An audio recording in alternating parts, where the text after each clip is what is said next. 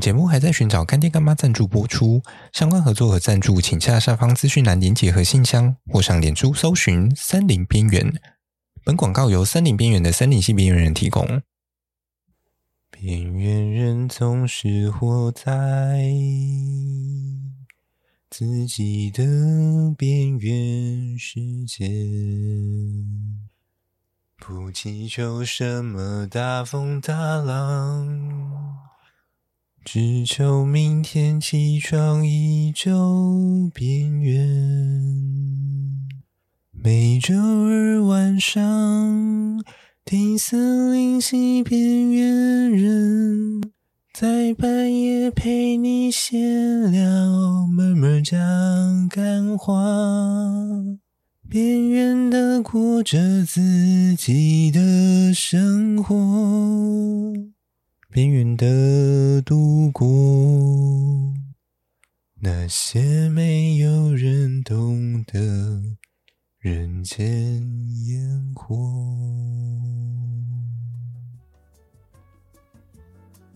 Hello，大家好，欢迎来到深夜时间，我是语音。最近啊，开头没事唱唱歌，我觉得有比较容易进入状况。虽然有时候前面唱一唱，我就发现好像半个小时就过了，听起来还蛮蠢的，有点浪费时间的啊！希望不会让大家耳朵太痛啦。那今天的话，哦，我最近看到了一些消息，想说可以稍微跟大家分享一下。就是我前几天看到那个林业署，他们最近，哎，也不是最近，好像已经有快一两个礼拜前。他们就有公告了一些，呃，在台东那边，他们有公告说可以去进行漂流木的捡拾，因为刚好前阵子我们刚好经历了近年来难得的台风嘛，所以啊，就帮各位从山上冲下来很多的一个木材到呃这些海岸上。目前在台东的部分已经开放民众可以自由捡取使用了。不过有限制，说就是你不能够拿一些工具进去里面裁切，然后可以拿的大小，我记得也有一些基本的限制啊。假如后面有一些加工的需求或者是转售的需求的话，也要记得，就是你要搬出来之前呢，要再到他们的检查站进行登记。主要好像有一部分是要拿来做那个，我记得是那个什么。产品溯源吗，就是你的木产品的一个溯源的机制还是登记这样。对，它其他相关资讯，有兴趣的欢迎就自己到林业署的漂流木专区自己查询。对，那啊好了，反正我也顺便帮大家塞个链接在资讯栏，有需要的自己点。另外，我刚好看到最近。因为一些风车事件嘛，然后宜兰的林美石盘步道就因为有民众发现说，在步道上面有一些虎头蜂窝，应该不是一些啊，可能一两个吧，我不确定。那所以就因此让这一条步道好像暂停开放。啊，至于暂停开放的时间，它是写九月二十二号起。那接下来会开暂停到什么时候？我目前还没有看到一些相关的资讯。那假如要去走林美石盘步道的朋友呢，记得出发前再稍微看一下有没有开放的资讯，不然有可能会白跑一趟喽。那既然聊到了有关于风遮的问题，那这边就稍微跟大家讲一下。遇到这些蜜蜂或虎头蜂的时候该怎么办？原则上，我们通常都会建议说，去野外就是尽量穿长裤长袖嘛，然后太鲜艳的衣服不要穿啊，身上也要避免一些香水之类的味道，或者是那种太香的化妆品，也尽量不要在你出门去散步的时候，呃，做一些使用，这样，不然其实蜜蜂或者是虎头蜂它很容易因为这些花香，然后就会离你特别近。对，它可能会觉得啊，是好吃的东西，那你就聚聚喽。对，再来的话，嗯，假设真的不小心要被虎头蜂攻击的话呢，第一个先保护好你的头部跟一些比较脆弱的地方。对，那假设看到一大群的话，记得往下风处跑。对，因为你如果往上风处跑的话，他们会很容易可以追得到你的味道，那他们就会一一直沿着那个味道去追你。这样，对。那通常呢，我们要跟这些动物们比拼速度，有时候真的是比不过啊。所以呢，要运用一些比较小的一些技巧。反正这个大家自己注意一下。最后的话，假设真的、真的、真的不小心被叮到了，可以找一些具有碱性的物质，例如说像有一些植物，它本身呃植物碱比较多。那我知道有的人他们会拿那个来处理风车的问题，又或者是撒一泡尿啊。再不然的话，可能就用氨水吧。假如各位有习惯，就是出去登山的时候会带这种医药箱的话，我觉得氨水它会是一个蛮好用，而且效果蛮好的东西。就是它可以在很短的时间内让皮肤吸收，并且把这些相关的呃，我们所谓的呃，我记得好像是乙酸那一类的吧，有点忘记了。反正因为。蜜蜂它本身去蛰你的时候，它一些相关的毒性它是偏酸性的，所以你只要能够用用碱性的东西去跟它中和就可以了。对，至于为什么我会这这么清楚说氨水的效果非常好呢？是因为我该试的大概都试过了，没有啦。就我以前其实还算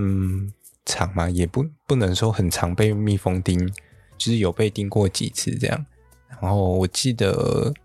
有两三次好像是家风吧，就是我们所谓的东方风，对。然后我记得好像还有一次是那种小型的细腰风，跟一次是中华大虎头吧。反正虎头蜂叮到超痛，啊，我也是刚好因为那一次就是，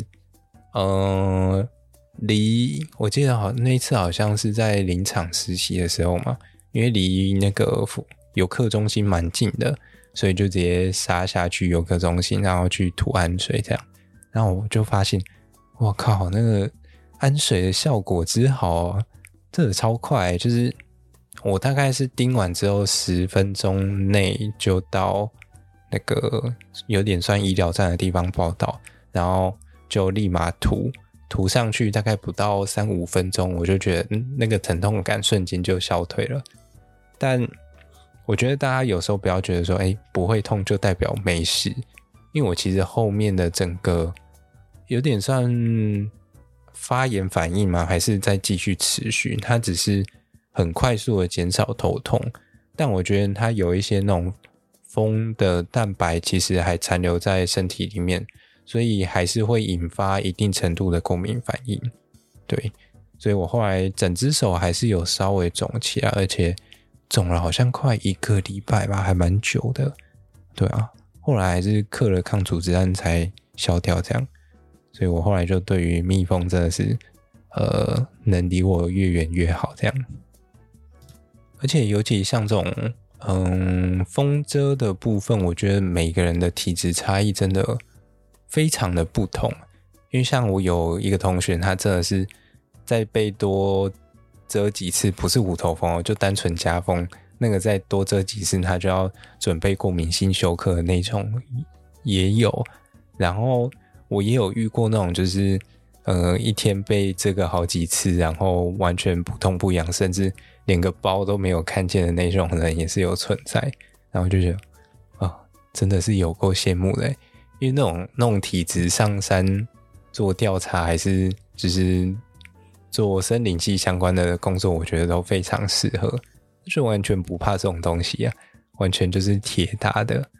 对吧？不知道蛇毒呢的部分，他们有没有办法去应对？好了，不要做这种奇怪的幻想。接下来稍微跟大家讲聊一下，我上上个礼拜、上个礼拜前几天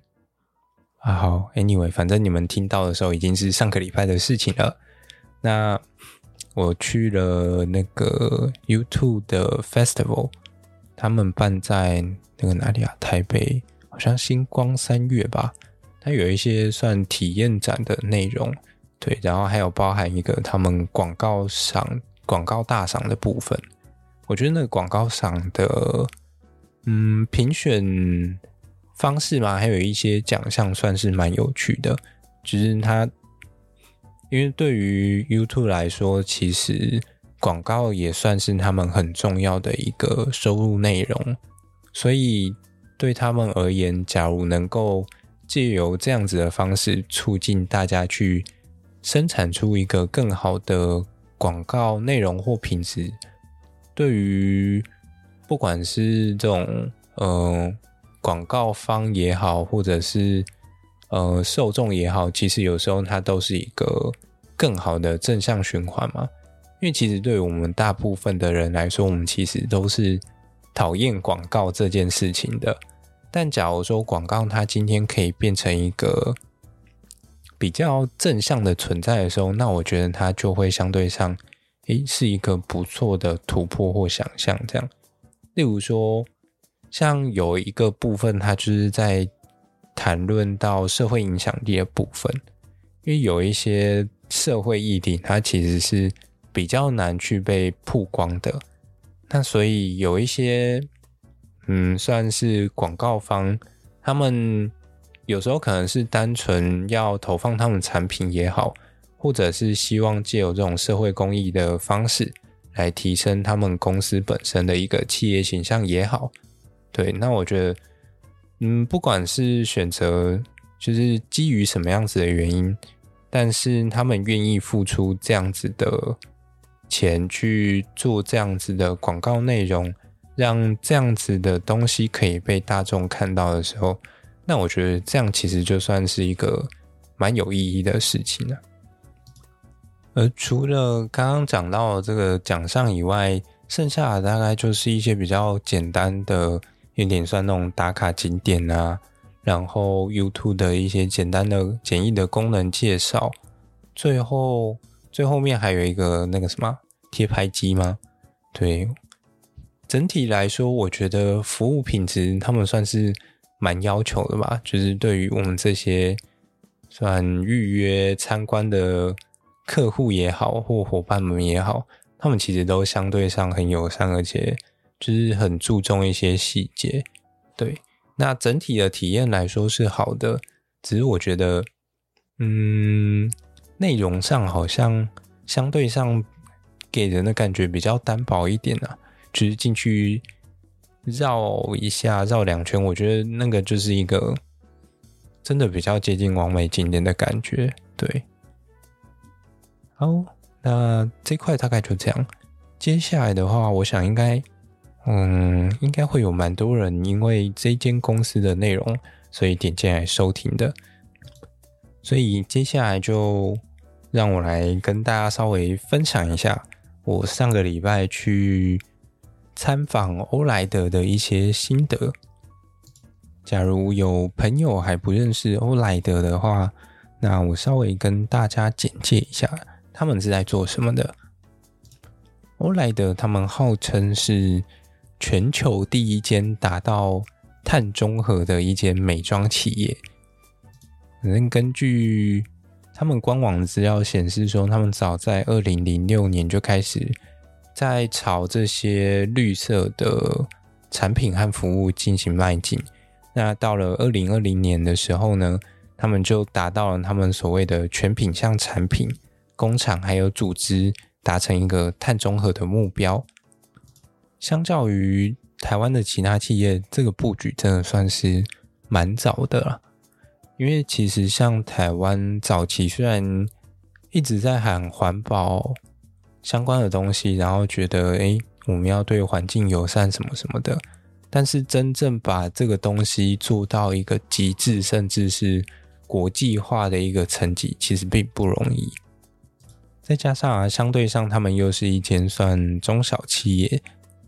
而中小企业其实要能够花足够的资金和心力去做到这样子的东西，其实有时候相对上这些大企业，他们的资源反而没有到那么多。可是我觉得相对上的优势就是，因为他们是中小企业，所以排碳量有时候并不会像这些大企业这么多。那就相对上说，他们可以比较容易完成这样子的一个碳中和的目标。对。而我那天去参访的内容当中啊，我自己觉得比较有印象的一些点。大概可以分成两个 part 吧，一个地方是建筑和一些室内装修吗？或者是一些室内装潢的部分，然后再来另外一个呃 part 则是有关于他们产品设计上的部分。这样，首先呢，关于他们在建筑上面的巧思，我觉得其实算是蛮用心的。对，毕竟你们呃要做到这样子的一个层级的话，其实它绿建筑的一个嗯，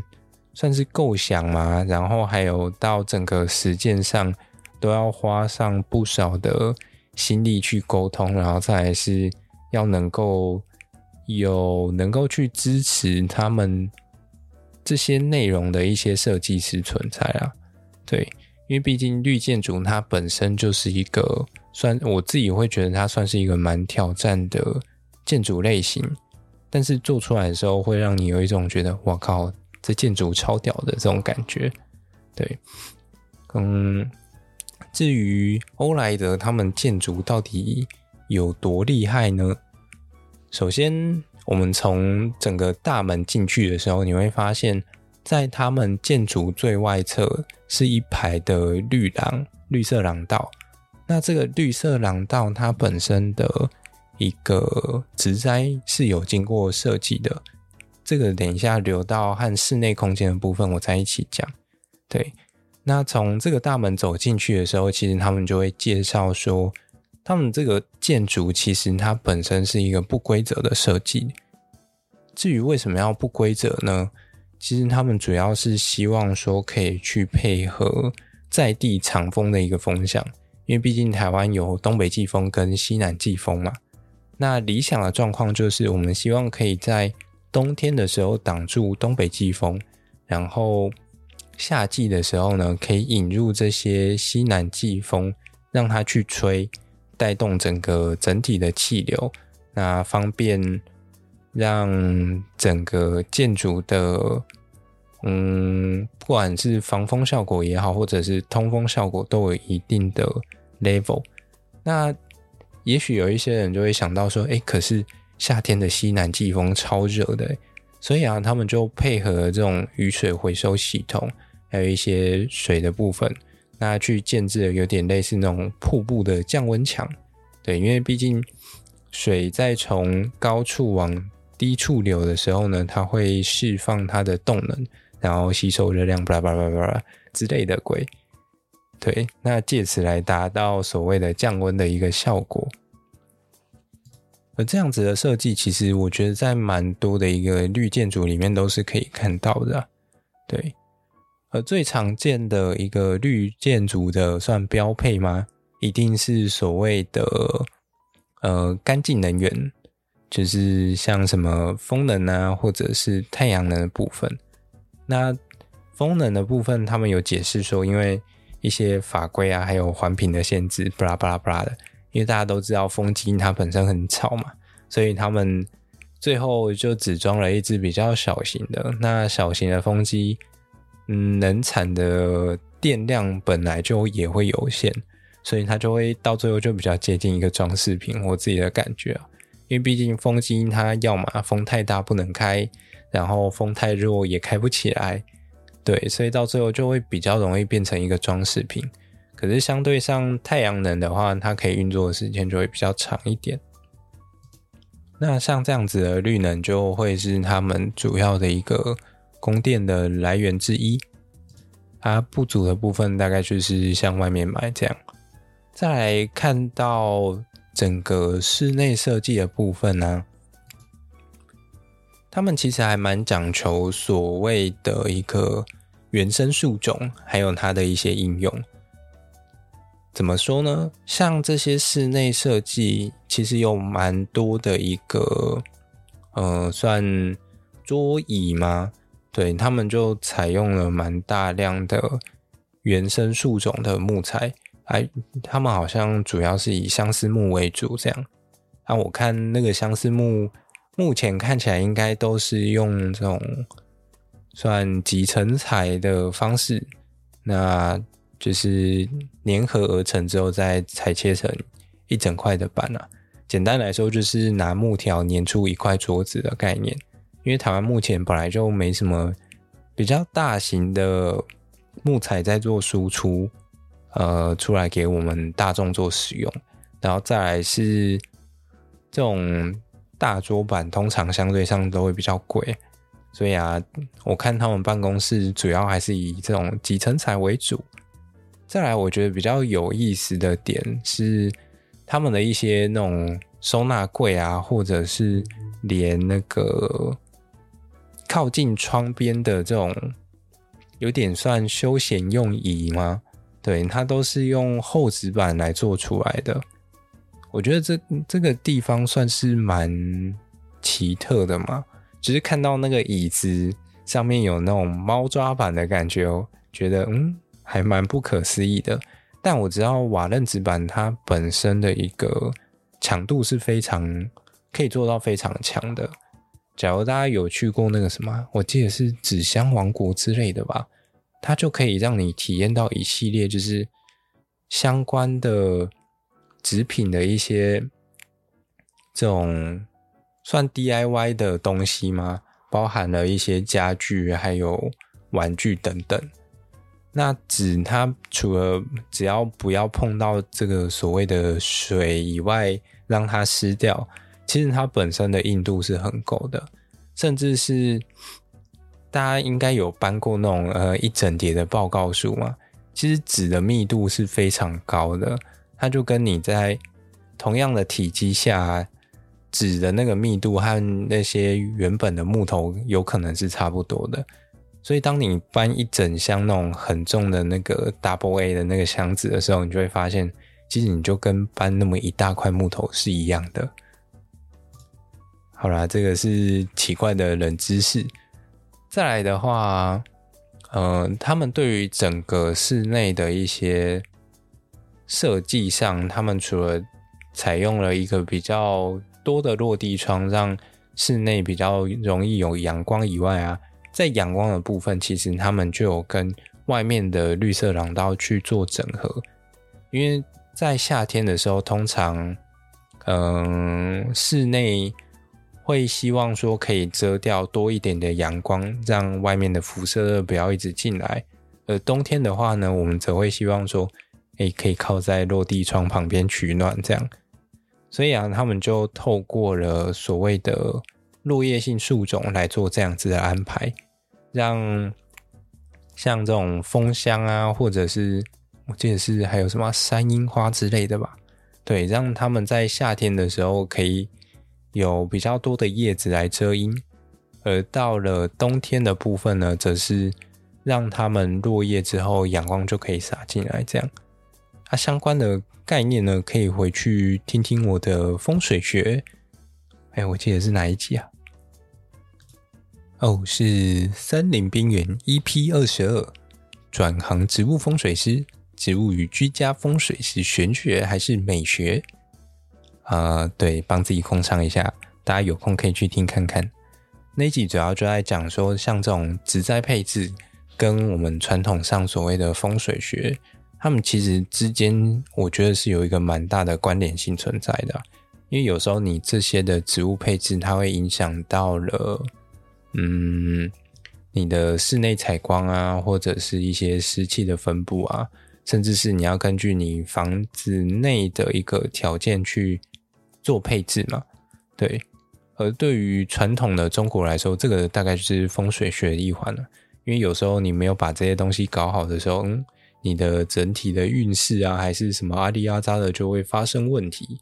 但实际上，这个其实也可以是很科学的事情。好啦，呃，有点离题了，让我们再回来。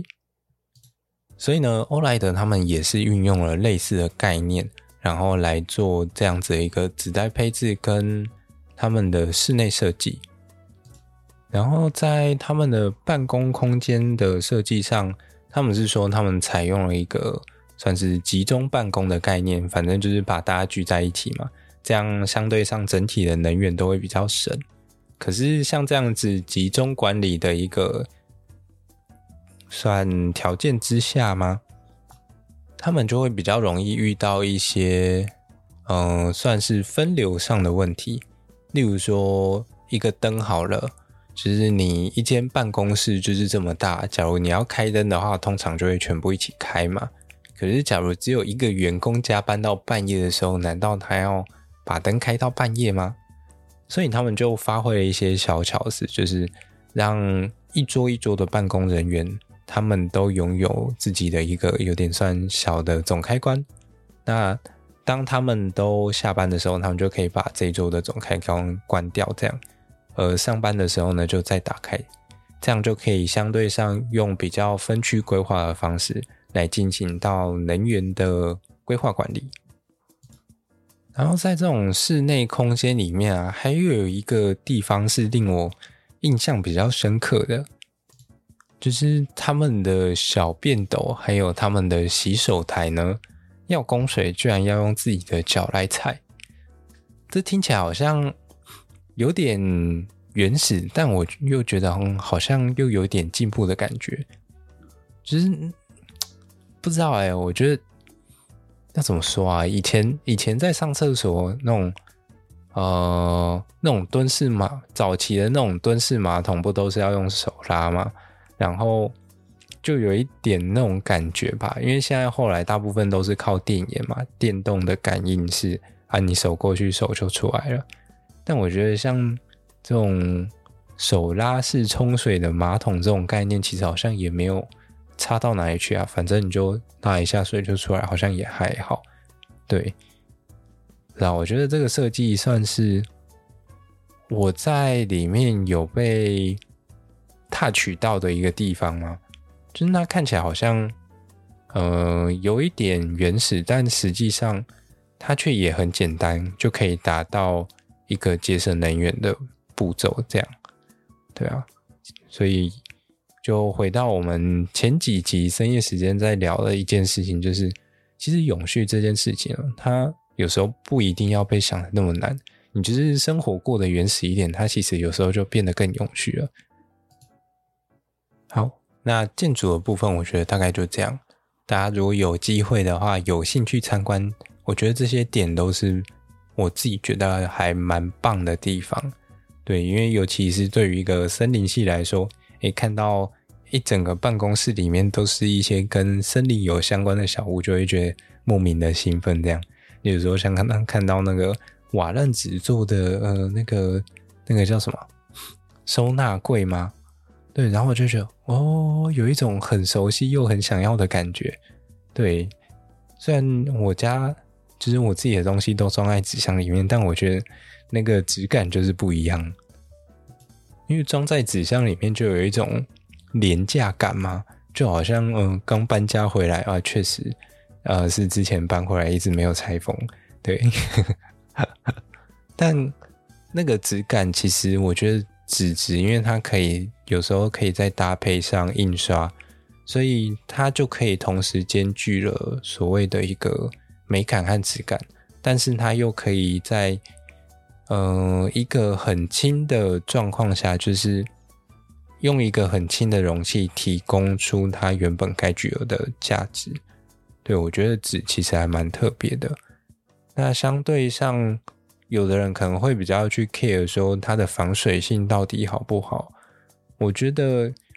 通常表面涂布有做好的这些纸张。嗯，都算是具有一定的防泼水性啊。就是你不要让这些水渍长留长时间停留在上面，让纤维吃进去。但我觉得应该都还好，就是你赶快把它擦掉就好了。除非是那种办公室漏水的这种灾难，这个就无法避免了。那个即使是那种木头家具，通常也不太优。然后接下来下一块，则是要看到他们的产品设计的理念上面，因为他们其实从很早的时期，大概十几年前就开始往这方面进行思考，然后想要把一支洗发精做到非常的永续，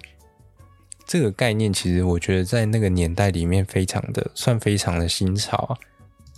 而且做出来之后啊，你还要让消费者能够买单，我觉得这是一件很不容易的事情。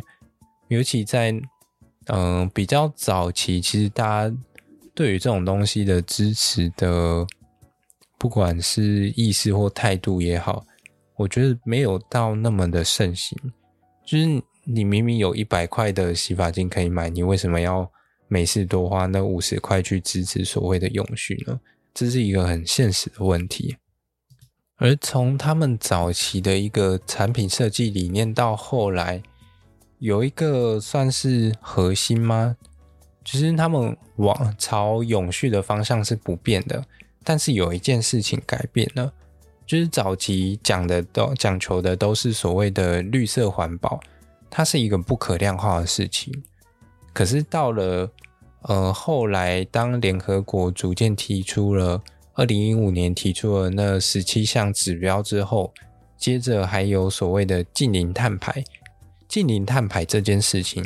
它是一个可量化、可以被计算的东西。所以，当这个转变出来的时候，它就会造成一个非常实际或非常实质上的一个改变。那改变到什么程度呢？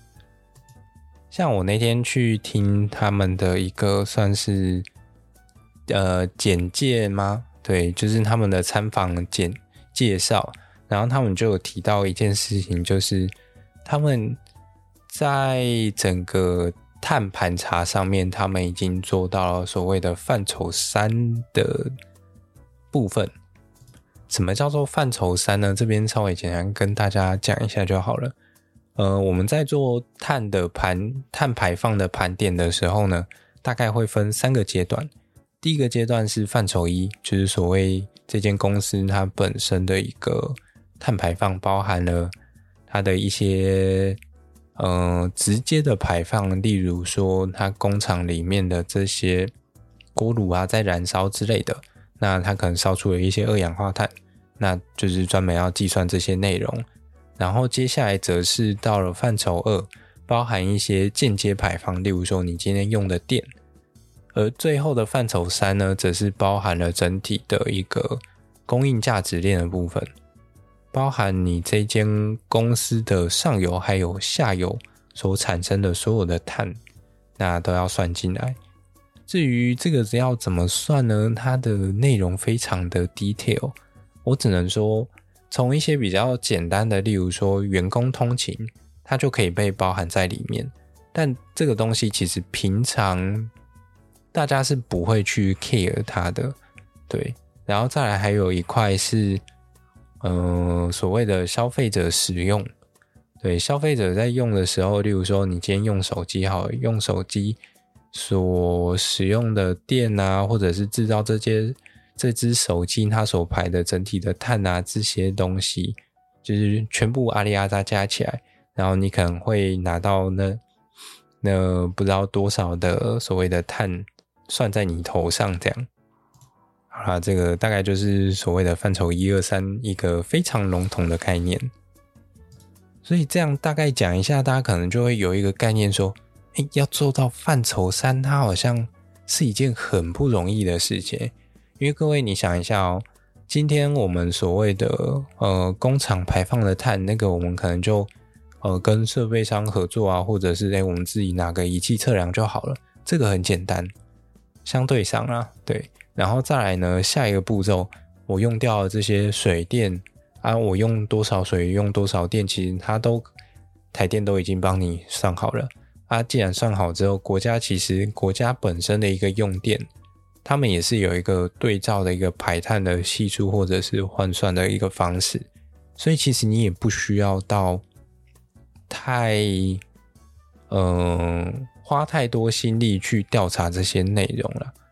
可是到了整个供应价值链的时候，你就会发现，我靠，这个世界完全不一样了。我要去要求我们上游的这些厂商，他做完这些所有的碳盘查，然后跟我说，呃，他们。整个公司提供这样子的一个零件给我，那这个零件呢，它排了多少碳？然后我要把这些全部阿里阿扎全部加起来，这个实在是非常的麻烦而且复杂。但相对上，在这这个所谓的呃范畴三里面啊，我觉得相对比较容易入手的，大概就会是员工通勤的部分，因为员工通常上下班的一个。里程数或者是交通方式都会比较固定一点，那这些东西它就会比较容易被计算出来。而接接下来下一个部分则是消费者使用这一块，其实对于他们来说，他们在盘点完之后啊，发现这个其实是他们碳排放最大的一个来源之一。不知道大家有没有想过说，嗯？怎么和你想象中的不太一样？你可能会觉得说，诶，这一支洗发精，而理论上不是应该是它在什么生产制造的过程当中造成了大量的碳排吗？然后这一切全部都要归在他们工厂生产的头上，而不是我们消费者手上吧？结果怎么好像反过来了？在他们的产产品当中啊。最大的一个碳排放量，反倒是算在消费者头上，到底是为什么呢？因为当他们把一个所谓的商品做到极致的状况下，那他们剪到最后不能剪的，最后剩下的东西是什么呢？就是我们在洗洗头的时候，洗澡洗头的时候会用的那个热水啊。而且我觉得相对上还有一个是比例上的问题。就是他们生产出这样一这样子一罐洗发精，那它可能一次生产就是上千瓶、上万瓶，那它整体的能源和能耗就会被分平均分摊掉。可是当今天我们把画面拉回到浴室的时候，你每天只挤这么一小撮的洗发精，但是你好像会用掉不少的热水吧？那这样子一比，好像哦。就突然觉得哦，好像蛮有道理的。可是啊，我觉得欧莱德最厉害的地方是，他们知道了这件事情之后呢，他们同时也透过产品设计想办法去，嗯、算解决这个问题嘛。即使无法解决，他们也尝试着借由一些构想来减少所谓的一个碳排放量。怎么说呢？因为当我们在使用这些洗发精的时候啊，我们除了洗头以外，再来就是还有吹头发的部分，所以他就考虑到说，我们今天要使用这个洗发精的时候，它可能要容易起泡，然后起泡洗完之后，它可能要很容易的被冲掉，那这样子它就可以大幅的减少我们使用的热水的量。那再来的话，则是最后呢，它要让我们的头发容易吹干。因为有时候吹风机所使用的那个能源量才是最高的，毕竟我记得吹风机好像有八百瓦吧，是不是？我有点忘记了。反正吹风机就是一个很高功率的东西。假如它可以减少你使用的这个时间，那相对上它就可以帮它的所谓的一个产品使用的流程当中去减少所谓的碳排放了，对啊。然后我觉得再来比较有趣的部分是，因为我们都知道说，嗯，碳排放量这个东西它是可以算出来的，但是你并不会直接意识到说，你使用这个产品它到底排了多少碳，所以他们就在他们的展售部里面，其实就也很直接的去跟你说，哦，你今天使用这个产品。看是什么样子的 size 的，那他就会去帮你计算出一个他们应该是平均来说可以帮你减少掉的一个碳排放量了。我觉得还算蛮有趣的。从这样子整体看下来，其实就可以发现到说，有时候我们想要去做一个像，例如说，我们以永续为目标好了，那我们。首先，focus 的一个点，它是在嗯减少碳排或者是所谓的碳中和身上的时候，其实我们的手段可以有非常多种。那像是刚刚提到的所谓的洗发精的例子啊，它大概上大致上做了两件事情。第一件事情，先去盘点它整体的一个碳的来源。那接下来根据碳的来源呢，去做细部的一个评估，然后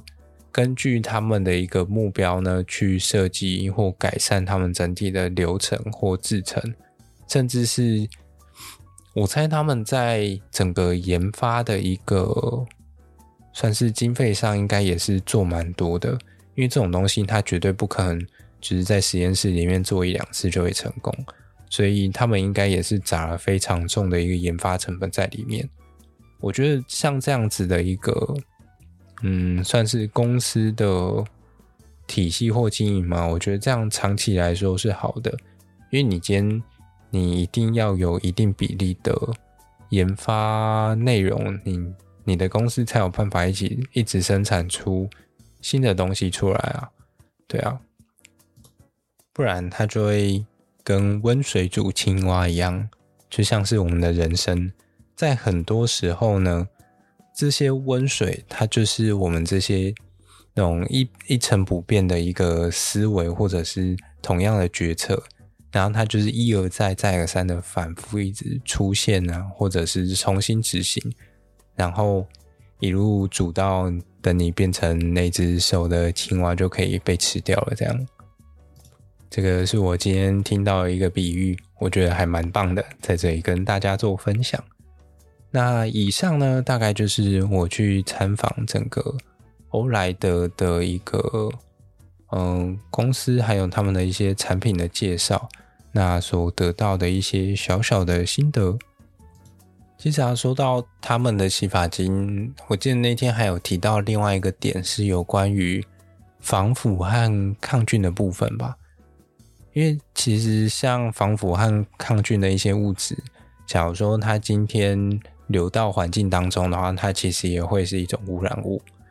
所以他们为了让这个东西它在被使用完之后，也对环境相对是友善的，所以就把它设计到真的就是，嗯，跟你的使用期限差不多时间，它就会坏掉，或者是差不多，呃，对，差不多就会坏掉这样。就是一个设计的非常刚好的东西啦，所以他甚至是有提到说，哎，假如它真的期限到了之后呢，就是它的那个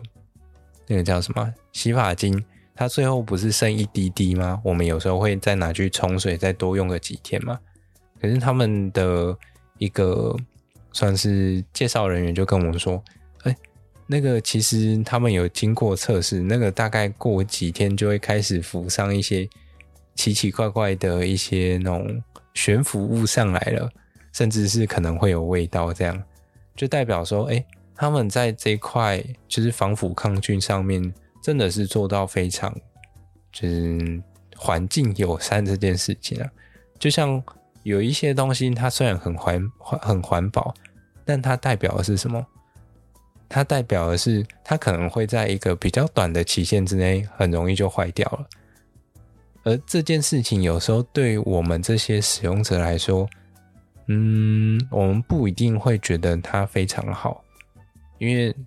它就是一个很容易坏掉的东西嘛。可是从另外一个角度来说，哦，它可以这么容易就坏掉的话，就代表它在环境当中也相对上。是比较友善的，因为它没有那么容易不被分解。而欧莱德他们为了要能够做到这件事情，其实也在他们的整个产品线上面花了蛮多心思和功夫的。我其实很喜欢他们这样子的一个理念和做法嘛，就是嗯，以整个环境或社会价值为出发，那它虽然是一个最终端的东西，但是借由这样子的一个算高目标吗？然后呢，你可以去思考出很多种不一样达成目标的方式。那进而去改善这一条我们所谓前进的道路。那我觉得这样子的一个创意和发想，它的过程和内容会是非常有趣的。那我自己也期许频道之后也可以有这样子的一个努力的方向。那希望我们可以一起共同成长喽。那么今天这一集差不多就到这里啦，就让我们下一集再见喽，拜。